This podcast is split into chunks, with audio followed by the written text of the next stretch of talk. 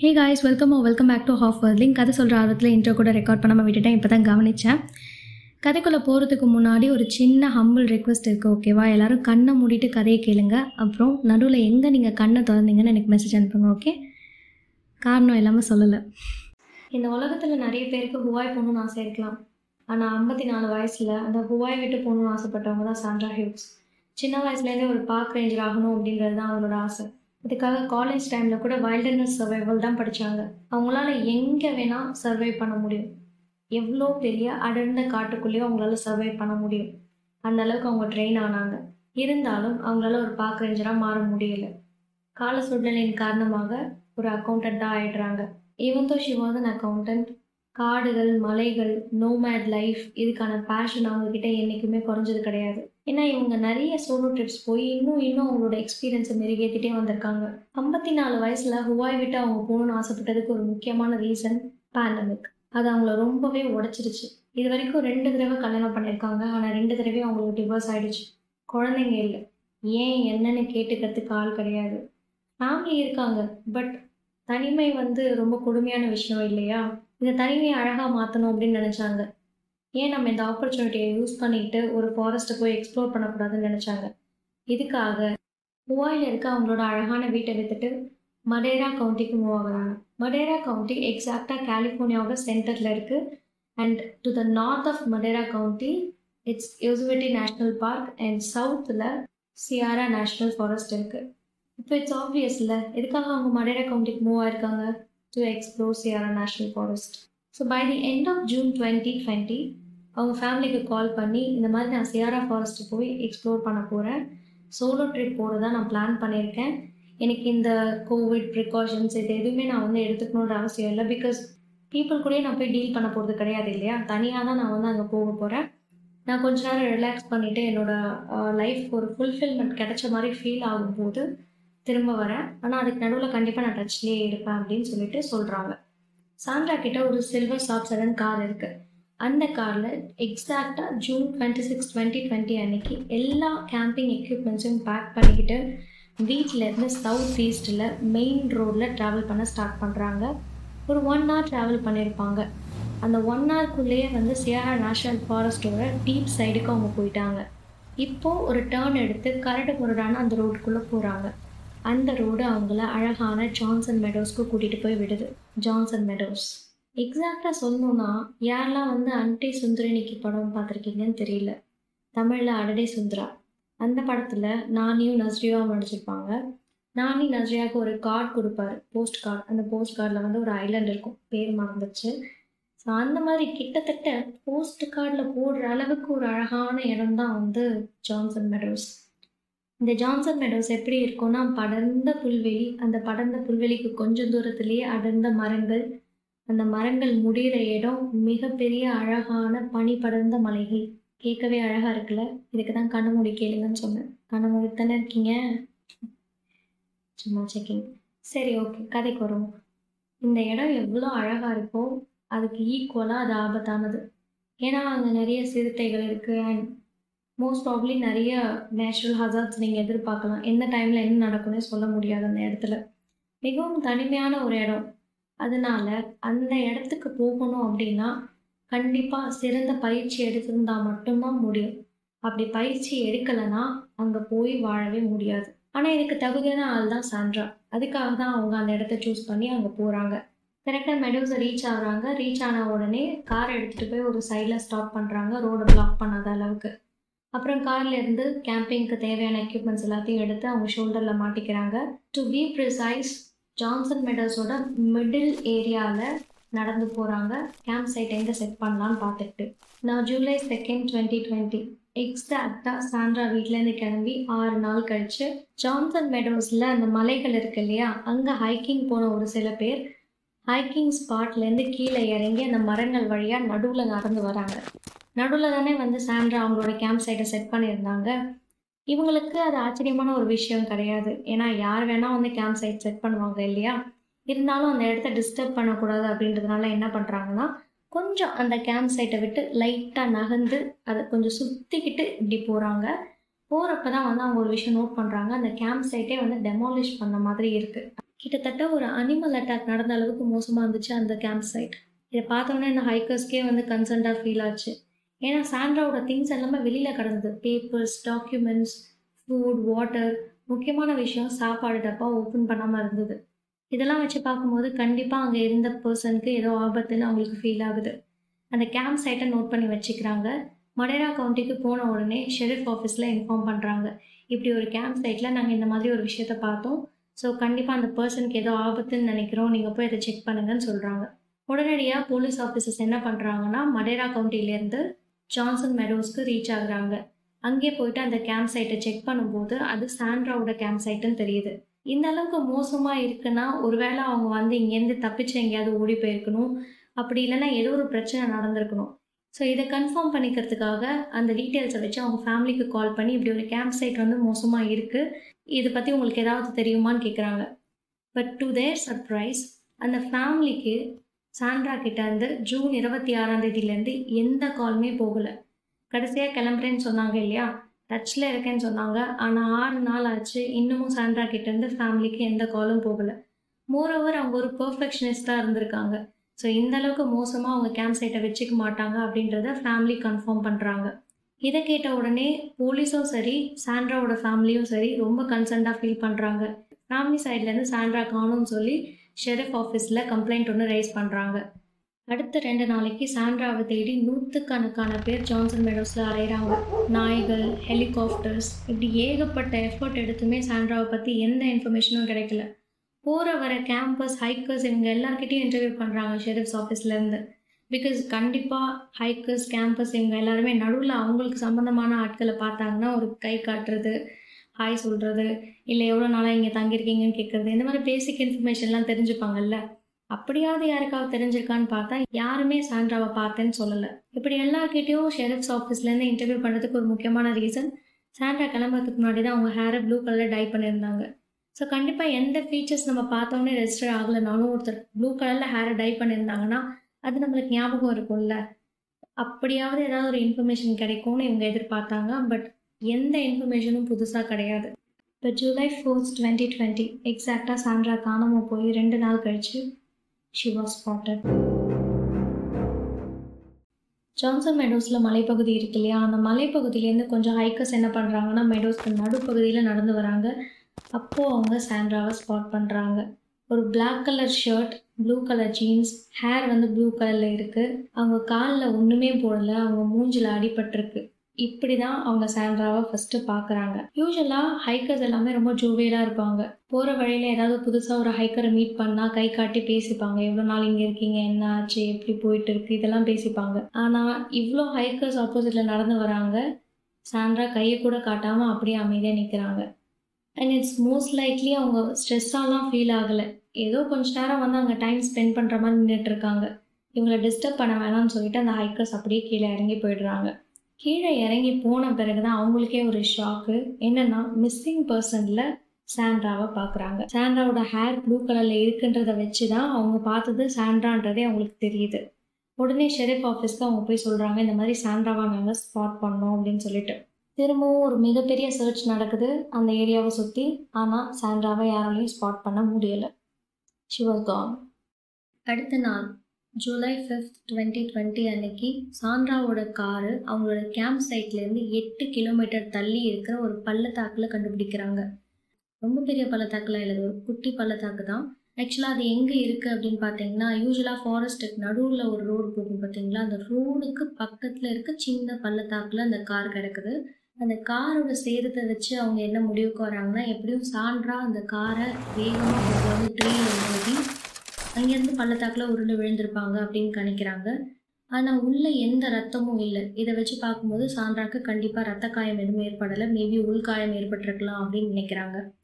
இப்போ அந்த காரை சுற்றி பார்த்தீங்கன்னா சாண்ட்ராவோட ஐட்டம்ஸ் எல்லாமே பர்சனல் ஐட்டம்ஸ் இருக்கும் இல்லையா? காருக்குள்ளே ஆல்ரெடி வச்சுருப்பாங்களா? அந்த பர்சனல் ஐட்டம்ஸ் எல்லாமே காரை சுற்றி கிடக்குது. இது வந்து கார் மோதினதுனால வெளியில் வந்தது மாதிரி தெரியல. மோஸ்ட் லைக்லி யாரோ ஒருத்தர் வந்து அந்த காரில் இருக்க திங்ஸ் எல்லாத்தையும் வேணும்ட்டே வெளியில் எடுத்து அப்படியே செதற விட்ட மாதிரி தெரியுது. இப்போ உங்களுக்கு ஒரு விஷயம் ரிலேட் ஆகுமே? கேம்ப் சைட்டில் எப்படி சாண்ட்ராவோட திங்ஸ் எல்லாம் செதறி கிடந்துச்சோ அதே மாதிரி தான் இங்கேயும் காரை சுற்றி திங்ஸ் எல்லாம் செதறி கிடக்குது. இது போலீஸும் நோட் பண்ணுறாங்க இப்போ அவங்களுக்கு ஏதோ க்ளூ கிடைக்கிற மாதிரி இருக்குது ஸோ இந்த பள்ளத்தாக்கை சுற்றி தேட ஆரம்பிக்கிறாங்க. சாண்ட்ரா எங்கே இருக்காங்க அப்படின்னு சொல்லிட்டு. அதாவது ஸோ இவ்வளோ பெரிய தேடுதல் வெட்டி நடந்துட்டு இருக்கு. ஆனால் வந்து இது எப்படி சாண்ட்ராக்கு கொஞ்சம் கூட அந்த ஒரு அவேர்னஸ் இல்லாமல் இருக்காங்க அப்படின்றத யோசிக்கும் போது மேபி அவங்களுக்கு ஏற்பட்ட உள்காயத்தினால அவங்க என்ன பண்ணிக்கிட்டு இருக்காங்க எங்கே இருக்காங்கன்றது கூட அவங்களுக்கு மறந்துருக்கலாம். ஸோ அதனால எப்படினாலும் திருப்பி இந்த கார்கிட்ட வராங்க அப்படின்றப்போ இப்படி போலீஸ்லாம் தேடுறாங்க ஃபேமிலி வந்து அவங்கள சர்ச் பண்ணுறாங்க அப்படின்றது தெரியணுன்றதுக்காக அவங்களோட காரில் இருக்க வைப்பரில் ஒரு நோட் ஒன்று வைக்கிறாங்க. இந்த மாதிரி நாங்கள் உங்களை தேடிட்டு இருக்கோம் உங்கள் ஃபேமிலி ரொம்ப மிஸ் பண்ணுறாங்க ஸோ எங்களை காண்டாக்ட் பண்ணுங்க அப்படின்னு சொல்லிட்டு அந்த வைப்பரில் ஒரு ஷீட்டை வச்சுட்டு அங்கேருந்து தேடுதல் வேட்டையை ஆரம்பிக்கிறாங்க. இதுக்கு முன்னாடி சாண்ட்ராக்கு என்ன ஆச்சு அப்படின்ற ஒரு க்ளூவே இல்லாமல் இருந்தது. ஆனால் இப்போ கார் ஆக்சிடெண்ட்டை பார்த்த உடனே கண்டிப்பாக சாண்ட்ரா இங்கே தான் எங்கேயோ அடிபட்டு கிடப்பாங்க அப்படின்னு சொல்லிட்டு யோசிக்கிறாங்க போலீஸ் ஸோ காரை அங்கேயே விட்டுடுறாங்க. சொன்ன மாதிரி அந்த வைப்பரில் அவங்க ஒரு நோட் வச்சுட்டு வராங்க இல்லையா? அதுக்காக தான் அந்த கார் அங்கே விடுறாங்க. எப்படியாவது சாண்ட்ரா அந்த பக்கம் வருவாங்க. வந்து இதை பார்த்துட்டு கண்டிப்பாக காண்டாக்ட் பண்ணுவாங்கன்னு நினைக்கிறாங்க. மீன் வாய் அந்த காரை சுற்றி எல்லா இடத்துலையும் சான்றாவை தேடுறாங்க. ஆனால் கொஞ்ச நாளைக்கு எந்த க்ளூவுமே கிடைக்கல. But on July twelve twenty twenty சாண்ட்ராவோட sleeping பேக்கை கண்டுபிடிக்கிறாங்க. But it's out of nowhere அதாவது சவுத்துலேருந்து நார்த் வரைக்கும் சாண்ட்ரா வெறும் காலோட எந்த ஒரு கியூரும் இல்லாமல் எந்த ஒரு கேம்பிங் எக்யூப்மெண்ட்ஸும் இல்லாமல் நடந்து போன மாதிரி போலீஸ்க்கு புரிய வருது பட் இட்ஸ் கம்ப்ளீட்லி அன்யூஷுவல் இவ்வளவு ஆபத்தான ஒரு காட்டுக்குள்ளே இத்தனை மிருகங்களுக்கு நடுவில் நிறைய ஆபத்துக்களை கடந்து ஒருத்தரால் எப்படி எந்த எக்யூப்மெண்ட்ஸும் இல்லாமல் சவுத்லேருந்து நார்த்துக்கு நேர்கோட்டில் பயணிக்க முடியும்? ஃபஸ்ட்டு சாண்ட்ராவோட கேம்ப் சைட்டை கண்டுபிடிச்சாங்க இல்லையா? அங்கேருந்து அடுத்தது கார் அடுத்தது ஸ்லீப்பிங் பேக் இது எல்லாமே ஒரு நேர்கோட்டில் இருக்குது முக்கியமாக இந்த ஸ்லீப்பிங் பேக் ஒரு கரடு முரடான பயங்கரமான ஒரு மலையில் இருக்குது வாய்ப்பே இல்லைல்ல. மறுபடியும் ஆரம்பித்த இடத்துக்கே வந்து நிற்கிறாங்க வித் நோ க்ளூ ஆனால் எல்லாருக்கும் பயமாக இருக்குது இப்படி ஒருத்தர் வந்து இங்கேருந்து இங்கே வரைக்கும் ட்ராவல் பண்ணுறாங்க அதுவும் பேர் ஃபுட்டில் பண்ணுறாங்க அப்படின்றப்போ ஏதாவது ஒரு ஆபத்து அவங்களுக்கு நடக்கிறதுக்கோ இல்லை நடந்ததுக்கோ சான்ஸ் இருக்குது அப்படின்ற ஒரு முடிவுக்கு வராங்க. அதுக்காக அவங்க தேடுதல் வேட்டையை கைவிட்ட முடியாது இல்லையா? கண்டினியூ பண்ணி தேடிட்டே தான் இருக்காங்க. இப்படியே பல நாட்கள் எந்த க்ளூவும் இல்லாமல் போயிட்டு இருக்கு. ஆனால் மூணு வாரம் கழிச்சு எக்ஸாக்டாக ஆகஸ்ட் நைன்த் டுவெண்ட்டி டுவெண்ட்டி அன்னைக்கு சாண்டாவோட கார் கண்டுபிடிச்சாங்க இல்லையா? அங்கேருந்து எட்டு மைல் தள்ளி இருக்க ஒரு ஃபாரஸ்ட் ரோடில் ரெண்டு ஹண்டர்ஸ் ட்ரைவ் பண்ணி போயிட்டு இருக்காங்க. ஒரு கார்னரில் அவங்க டேர்ன் பண்ணும்போது தான் ஒரு விஷயத்த கவனிக்கிறாங்க. மரங்களுக்கு நடுவில் ஒரு லேடி நின்றுட்டு இருக்காங்க. அவங்க ஒரு ஃப்ளோரல் டிஷர்ட் போட்டிருக்காங்க. அண்ட் அகேன் பேர் ஃபுட்டாக இருக்காங்க. எந்த கேம்பிங் எக்யூப்மெண்ட்ஸும் அவங்கக்கிட்ட கிடையாது. ஸோ இப்படி ஒருத்தரை பார்க்கும்போது அதுவும் அவுட் ஆஃப் நோவேர் ஒரு மலைகளுக்கு நடுவில் இந்த மாதிரி எந்த எக்யூப்மெண்ட்ஸும் இல்லாமல் ஒருத்தரை பார்க்கும்போது நம்மளுக்கு இமீடியட்டாக வர தாட் என்ன? ஏதோ ஆபத்தில் அவங்க இருக்காங்க போலன்னு நினைப்போம் இல்லையா? ஸோ இவங்களும் என்ன பண்ணுறாங்க அந்த லேடி கிட்ட ட்ரைவ் பண்ணி போய் உங்களுக்கு ஏதாவது பிரச்சனையான்னு கேட்கறதுக்காக அட்டென்ஷன் சீக் பண்ணுறாங்க கை காட்டுறாங்க. ஆனால் அவங்க இவங்களை கண்டுக்கிட்ட மாதிரியே தெரியல. ஸோ இவங்களும் வேறு வழி இல்லாமல் கீழே போயிடுறாங்க. போனதுக்கு அப்புறமா தான் மிஸ்ஸிங் பர்சன் லிஸ்ட்டில் சாண்ட்ராவோட ஃபேஸை பார்க்குறாங்க பட் ஃபோட்டோவில் இருக்கிற மாதிரி இல்லாமல் கொஞ்சம் லீனாக தான் அவங்க இருந்தாங்க அப்படின்னு சொல்லிட்டு அந்த ஹண்டர்ஸ் ரெண்டு பேருமே ஷெரீஃப் ஆஃபீஸில் சொல்கிறாங்க அகேன் அந்த இடத்துல போய் தேடி பார்த்தா சாண்ட்ரா இருந்ததுக்கான தடையுமே கிடையாது. இப்போ ஷெரீஃப் ஆஃபீஸில் இருக்கவங்களும் சரி சாண்ட்ராவோட ஃபேமிலியும் சரி ஒரு முடிவுக்கு வராங்க. கண்டிப்பாக சாண்ட்ராவை நம்ம பார்க்க போகிறதே கிடையாது. ஏன்னா இவ்வளோ எஃபர்ட் எடுத்து தேடியுமே எந்த ஒரு க்ளூவும் கிடைக்கல. க்ளூ கிடைச்சாலும் அது டெட் எண்டில் வந்து நிற்கிது அப்படின்றப்போ இவங்களை நம்ம பார்க்க போகிறது இல்லை. அன்டில் அன்லஸ் அவங்களே வந்து நம்மளை மீட் பண்ணுற வரைக்கும் நம்ம தேடுறதுனால ஒரு பிரோஜனமும் இல்லை அப்படின்ற ஒரு முடிவுக்கு வராங்க. ஒரு வருஷம் இப்படியே கடந்து போகுது. இப்போ தான் கதையில் ஒரு மிகப்பெரிய ட்விஸ்ட் வரப்போகுது. On July twenty first twenty twenty one Jake அவரோட ஒய்ஃப் விக்டோரியா அண்ட் அவங்களோட மூணு பசங்க.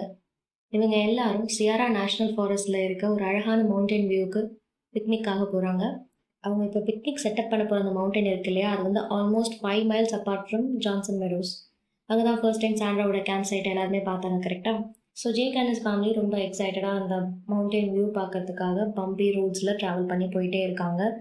போகிற வழியில் பசங்க வந்து எனக்கு ரொம்ப பசிக்குது. எங்கேயாவது ஸ்டாப் பண்ணுங்க அப்படின்னு சொல்கிறாங்க ஸோ இவங்க ரெண்டு பேரும் என்ன டிசைட் பண்ணுறாங்க I mean husband and wife ரெண்டு பேரும் என்ன டிசைட் பண்ணுறாங்கன்னா நெக்ஸ்ட்டு வரப்போகிற நேச்சுரல் ஸ்பாட்டில் நம்மளோட கேம்பை செட் பண்ணலாம். சும்மா லஞ்ச் சாப்பிட்றதுக்காக கேம்பை செட் பண்ணலாம். அதுக்கப்புறமா நம்ம வந்து இந்த ரைடை கண்டினியூ பண்ணலாம் அப்படின்னு சொல்லி டிசைட் பண்ணுறாங்க அதுக்கேற்ற மாதிரி கொஞ்சம் தூரம் போன உடனே அவங்க கண்ணுக்கு ரொம்ப அழகான ஒரு மெடோ தெரியுது. மெடோ அப்படின்னா புல்வெளின்னு அர்த்தம். மீன் பரந்த புல்வெளி அப்படின்னு அர்த்தம். இந்த மெடோ பார்த்தீங்கன்னா கொஞ்சம் பரந்த புல்வெளி கொஞ்சம் தூரத்தில் வந்து அழகான அடர்ந்த மரங்கள் இருக்குது ஸோ ரைட் ஸ்பாட்டை ஃபைன் பண்ணியாச்சு. இப்போ உள்ளே இருக்கிற திங்ஸ் எல்லாத்தையும் எடுத்துக்கிட்டு வெளியில் போகிறதுக்காக தயாராகிறாங்க. அப்போ தான் அவங்களுக்கு அவங்களோட மூணு வயசு பையனோட வாய்ஸ் கேட்குது இன்ஸ்டிங்டிவாக அவங்க பேரண்ட்ஸ் ரெண்டு பேருக்கும் யார்கிட்ட அவன் பேசிகிட்டு இருக்கான்னு சொல்லி சடனாக அப்படி திரும்பி பார்க்குறாங்க திரும்பி பார்த்தா அவங்க சிப்ளிங்ஸ் கிட்டேயும் பேசல அவங்கக்கிட்டேயும் பேசல தானாகவும் பேசிக்கல. கார் விண்டோ வழியாக மெடோஸை நோக்கி யார்கிட்டயும் இன்டென்ஸாக பேசிகிட்டு இருக்கான். ஸோ ஆப்வியஸ்லி பேரண்ட்ஸ் என்ன பண்ணுவாங்க? அவன் யாரை பார்த்து பேசுகிறான்னு சொல்லிட்டு நேராக அவங்க கார் விண்டோ வழியாக பார்ப்பாங்கல்ல? அப்படியே நேராக பார்த்தா யாருமே இல்லை அங்கே. ஸோ கேடன் கிட்ட நீ யார்கிட்டப்பா பேசுகிற அப்படின்னு சொல்லி கேட்குறாங்க கேடன் அவங்க பேரண்ட்ஸ் அவங்கக்கிட்ட இன்ட்ராகேட் பண்ணுறாங்க அப்படின்றது தெரிஞ்ச உடனே கார் விண்டோலேருந்து அவனோட ஃபோக்கஸை திருப்பி நேராக அவங்க பேரண்ட்ஸை பார்த்து ஒரு பதில் சொல்கிறான் இந்த ஜென்மத்தில் அந்த பதிலை அவங்க யாருமே மறக்கவே மாட்டாங்க. இன்ஃபேக்ட் அவன் சொன்ன பதிலை வச்சுட்டு இதுக்கு மேலே இந்த மவுண்டன் வியூவை வேறு நான் போய் பார்க்கணுமா? அப்படின்னு சொல்லிட்டு வேக வேகமாக கார் எடுத்துக்கிட்டு வீட்டுக்கு போயிட்டாங்க. வீட்டுக்கு போன உடனே விக்டோரியா என்ன பண்ணுறாங்கன்னா அவங்களோட ஃபேஸ்புக் பேஜில் அவங்க பையன் என்ன சொன்னானோ அதை அப்படியே ஒரு போஸ்ட்டாக எடுத்து போடுறாங்க. த ஃபாலோயிங் டே இவங்க போட்ட போஸ்ட்டை வந்து நிறைய பேர் பார்த்துருப்பாங்கல்ல. அதில் one of the people sheriff's ஆஃபீஸ்க்கு இன்ஃபார்ம் பண்ணியிருக்காங்க போல். உடனே அங்கேருந்து விக்டோரியாவுக்கு கால் வருது. உடனடியாக நாங்கள் உங்களையும் உங்கள் பையனையும் பார்த்தே ஆகணும் அப்படின்னு சொல்கிறாங்க ஸோ த ஃபாலோயிங் டே இது நிஜமாவே உண்மைதானா அப்படின்றத கன்ஃபார்ம் பண்ணிக்கிறதுக்காக ஜேக் ஃபேமிலியை மீட் பண்ணுறாங்க ஷெரீஃப் ஆஃபீஸ்லேருந்து வந்து போலீஸ் ஆஃபீஸர்ஸ் கேடன் கிட்ட கேட்குறாங்க என்ன நடந்துச்சு? அப்படின்றத அவன் சொல்கிற பதில் not only his family sheriff ஆஃபீஸில் இருக்கிற போலீஸ் ஆஃபீஸர்ஸ் இருக்காங்க இல்லையா? அவங்களுக்குமே இது ஒரு மறக்க முடியாத இன்சிடெண்ட்டாக மாற்றுது ஸோ முன்னாடி நாள் என்னதான் நடந்துச்சு? கேடன் அவங்க ஃபேமிலி கிட்ட என்ன சொன்னான் ஜேக்கும் விக்டோரியாவும் நீ யார்கிட்ட பேசிட்டு இருக்கேன்னு கேடன் கிட்ட கேட்டப்போ கேடன் அந்த விண்டோலேருந்து அவனோட ஃபோக்கஸை திருப்பி நேராக அவங்க அப்பா அம்மாவை பார்த்து அம்மா உங்களுக்கு தெரியுதா? அங்கே ஒரு லேடிக்கு ஹெல்ப் தேவைப்படுது அப்படின்னு சொல்கிறான் ஸோ அவங்க அம்மாவும் அப்பாவும் விண்டோவுக்கு வெளியில் பார்க்குறாங்க அங்கே யாருமே இல்லை. என்னடா அங்கே யாருமே இல்லை? யாருக்கடா ஹெல்ப் தேவைப்படுது? அப்படின்னு சொல்லி கேட்குறாங்க அட் திஸ் பாயிண்ட் பேரண்ட்ஸ் வந்து நம்மளை நம்ப மாட்டாங்க அப்படின்னு அவனுக்கு ஒரு ஃபீல் வரும்போது அம்மா என்னை நம்புங்கம்மா. அங்கே ஒரு லேடி இருக்காங்க. அவங்க குப்புறப்படுத்திருக்காங்க. அவங்களோட ஃபேஸ் இந்த பக்கம் திரும்பி இருக்கு. அவங்க கால் ரெண்டும் மேலே இருக்குது ஷீ இஸ் டெட் அப்படின்னு சொல்கிறான் அவங்களுக்கு நம்மளோட ஹெல்ப் தேவைப்படுதுன்னு சொல்கிறான் இதை கேட்ட உடனே இவங்க ரெண்டு பேருக்கும் செம பயமாயிடுச்சு. இறங்கி போய் அங்கே யாராவது இருக்காங்கன்னு சொல்லி செக் பண்ணுறாங்க அந்த ஏரியா முழுக்க பார்க்குறாங்க கண்ணு கெட்டின தூரம் வரைக்கும் அவங்க யாருமே இல்லை. இதுக்கு மேலே இது வேலைக்கு ஆகாது அப்படின்னு சொல்லிட்டு கிட்ட வந்து திருப்பி அவங்க கிட்ட கேட்குறாங்க யாருப்பா இங்கே யாருமே இல்லையே? அப்படின்னு ஒன்று நீங்கள் இப்போ போனீங்களாப்பா உங்கள் பக்கத்தில் தான்ப்பா அவங்க இருந்தாங்க அப்படின்னு அவன் சொல்கிறான் இதுக்கு மேலே அவங்க எப்படி மேலே போய் மவுண்டன் வியூவை என்ஜாய் பண்ணுறது உடனே எல்லாத்தையும் பேக்கப் பண்ணிக்கிட்டு நேராக வீட்டுக்கு வந்துட்டாங்க. And till this date this case is not resolve ஏன்னா ஷெரீஃப் ஆஃபீஸ்லேருந்து அகேன் இந்த பையன் சொன்னதை கேட்டு சுற்றி எல்லா இடத்துலையும் சர்ச் பண்ணியிருக்கிறாங்க ஆனால் எங்கேயுமே சாண்ட்ரா இருந்ததுக்கான தடையுமே கிடையாது.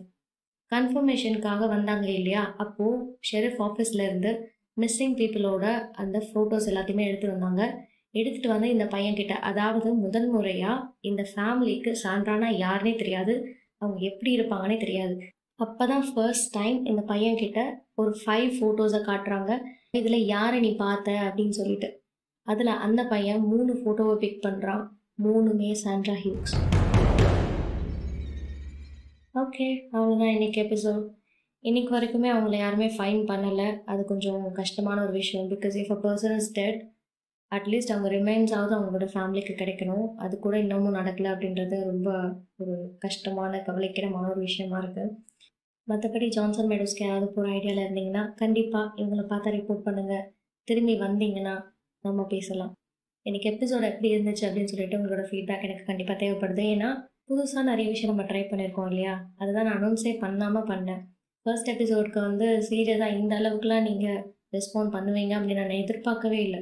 இன்னும் கொஞ்சம் பெட்டராக கொடுக்கணும் அப்படின்னு தோணுச்சு செகண்ட் எபிசோட் அதனால தான் கொஞ்சம் டைம் எடுத்து கரெக்டாக பண்ணியிருக்கேன். இவ்வளோ நேரம் பொறுமையாக இந்த பாட்காஸ்ட்டை கேட்டதுக்கு ரொம்ப ரொம்ப தேங்க்ஸ் கண்டிப்பாக மறக்காமல் ஃபீட்பேக்கை எனக்கு மெசேஜ் பண்ணுங்கள் நெக்ஸ்ட் வீக் உங்களை இன்னொரு எபிசோடில் சந்திக்கிறேன். Until then this is Monika Selvam signing off இவ்வளோ நேரம் நீங்கள் கேட்டுட்டு இருந்தது ஹாஃப் வர்லிங் டட்டா பாய் டேக் கேர்